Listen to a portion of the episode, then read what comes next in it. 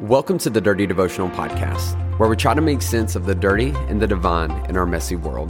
My name is Zach, and I'm an ex pastor, a struggling addict, and I deal with major anxiety and depression. Yet I deeply believe in God's presence in my life and in your life as well. I hope today's conversation inspires your thoughts, challenges your beliefs, and helps you feel seen, known, and loved by a real God. Thanks for joining.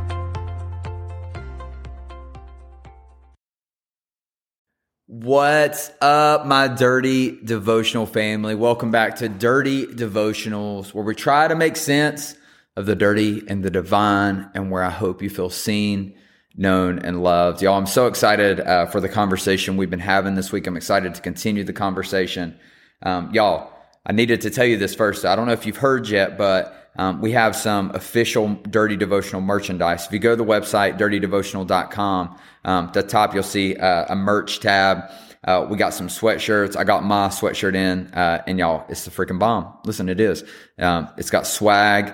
It doesn't. It's not weird things. It doesn't say weird things. It literally is just. It's legit. It's good streetwear. Um, if you don't know what that is, it just means it freaking looks good. It's good casual wear. Um, so check that out online. Um, also, want to give a shout out to those that are listening for the very first time. Um, listen, I, you may have been told before by churches that they consider you family, and then a little bit later they're like, uh, "We only consider you family if you give, serve, and you believe what we believe." Um, that's not how I roll. Um, it's not. I don't care what the freak you believe. I'm just grateful that you're listening. Um, I want you to know that you are cared for, that there are people who love you and see you and know you. Um, and I will do everything in my power to make sure you know that God sees you, knows you, and loves you as well. Um, I don't care what anybody says. If they got a problem with that, throw them my way. Uh, but anyway, I want to continue this conversation that we have been having about the church. Um, is does is it important? Do you need to go? All this fun stuff, you know. Um, it's been a really good conversation so far this week. Uh, but I wanted to talk specifically about um, my church experience this past Sunday. And so I haven't uh, been to church since I was let go of the church I was serving at in Delaware. Um, I went to a couple of different services, different churches, and um, just just straight up honest, uh, whether you think it's fair or not. Um, I've just been really jaded by the church. Um, I I've been hurt, and it's been very difficult for me to not walk into a place and be cynical, uh, to tear apart things. And I have told Caitlin, I've told my friends that I'm really struggling with that. It's been a real struggle, so you can pray for me in that. Uh, every time I walk in, uh, my anxiety kicks up. Um, I get on the defensive. I can feel my body responding as if it's in, about to get into a fight. Um, and it's just not healthy. And so we, Caitlin and I, we took a time away from church. We've been, you know, we've continued to do our reading, reading books, reading the Bible, prayer, that type of stuff. But we just haven't been involved in a uh, paraphrase or a, in quotes uh, church church. You know, we haven't been to a place on Sunday um, but that's not necessarily church anyway. But but never mind. It doesn't matter. Anyways, I went this past Sunday and it was a really good time. I still had the same response. Um, you know, one worship song in, um, my heart rate was 130 beats per minute. Um, I'm literally crying. My palms are sweaty and clammy um, because I literally feel like people are out to get me. Uh, as weird as it sounds, I know it's a weird response, but it's a it's PTSD. It is. Um, you know, I go to therapy for it and I'm working through it. Um, I don't think anyone's done anything wrong at this place, but my body is scared of it, to be honest. And you know, we're sitting here and listening to this, and you know, the the worship leader. I'm looking at him, and I'm noticing he's like this younger younger dude, and he is just like eyes are closed and singing. And I remember being in church world and being like telling worship leaders, you know, don't don't close your eyes. You need to look at the crowd. It's more engaging that way. And you know, I'm sitting here and I'm like, you know, this guy's like closing his eyes so he doesn't get distracted by the fact that he's literally singing to one God, not to a group of people. And, um, you know, and all of a sudden I'm getting these thoughts of like shame and like, Zach, who are you? You really screwed people up. You're worthless. And, you know, I'm like crying. I'm like angry. I'm mad. I'm sad. I'm hurting. And, um, and it was like in this really uncomfortable moment, uh, the worship leader is singing this song uh, that has the words "worthy, you are worthy, you are worthy." And in my mind, all I'm feeling is, you know, you are worthless, you are worthless, you are worthless. And I'm looking around this crowd. And, you know, it's not, it's a smaller church, and I'm looking at these people who have come from a thousand different places, and you know, some of them are sitting singing, some of them are hands are racing, some of them are just arms crossed and standoffish like I am, and you know, I couldn't help but just just admire um, this terrible paradox of the church Um, now, terrible a lot of times can make it seem awful. Terrible can also mean serious, but it's a very serious and beautiful paradox uh, that the church offers to us every single week. And it's one of the reasons I'm actually um, I, am a supporter of the church is because of this. Is because I believe that the church sets us up in a way to where people with different backgrounds, different beliefs, different families, different experiences, they can come together and they can raise their voices to this God that is doing something in their life in that season.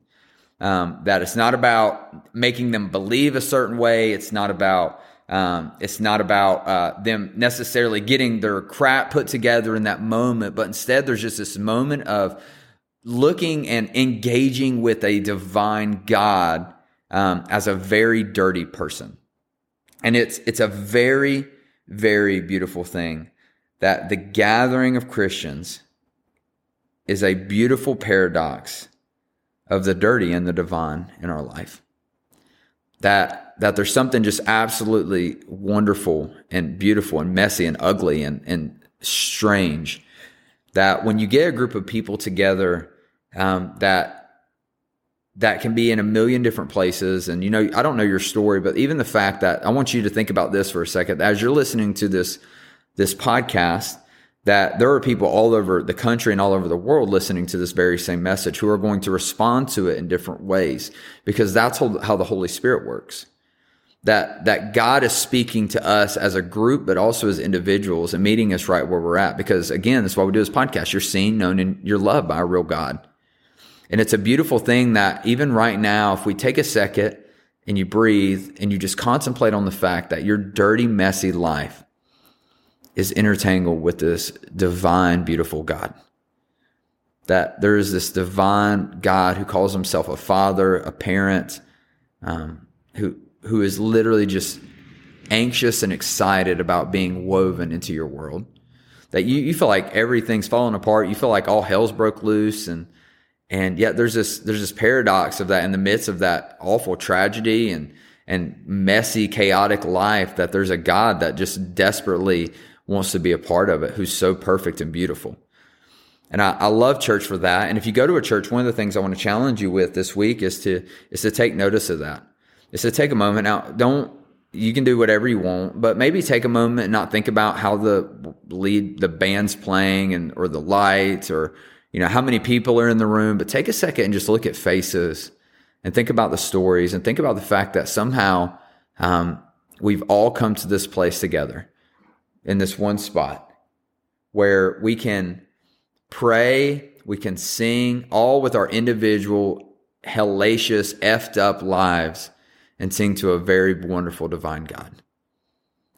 That, that God can meet us in this place of such diversity. It's a beautiful thing that the church can offer. And it's one of my favorite things about the church is that it brings people that are drastically different messed up together.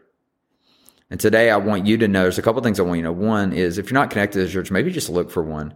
Um, I'm not telling you to serve. I'm not telling you to give. I'm telling you, man, find some people that you can get around who are just as jacked up as you and man, lift up lift up your eyes and your voice to a very wonderful God. The second thing I want you to know is that regardless of how messed up your life may feel right now, it may feel dirty, but there's divinity that deeply loves you.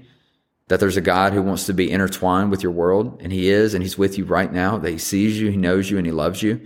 And I don't want you to ever forget that. Let me pray for you, God. Thank you for today. Thank you for um, Lord the messiness.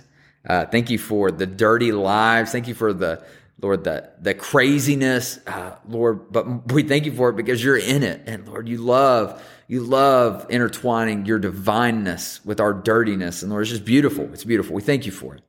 Lord, we thank you that that church has given us a gathering of people. Church is that. It's a gathering of believers from different walks of life, different places, young, old, rich, poor, um, successful, failure, the adulterer, the addict, all of us can come around in this one place and say, God, we're messed up, but you're good. Lord, we thank you for that. Lord, we thank you that in the midst of that, we can have family where we can be messed up and jacked up, um, and yet loved so deeply. Lord, one of my favorite things is this, Lord, you know us so well, yet you love us so much. Lord, I thank you for that. And we ask this in your name.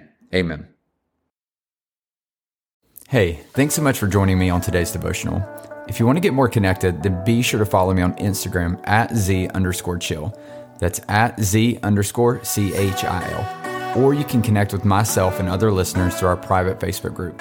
You can find this by searching Dirty Devotional Podcast, Dirty Family. Lastly, if you enjoy the podcast, please take time to rate it on iTunes or Spotify.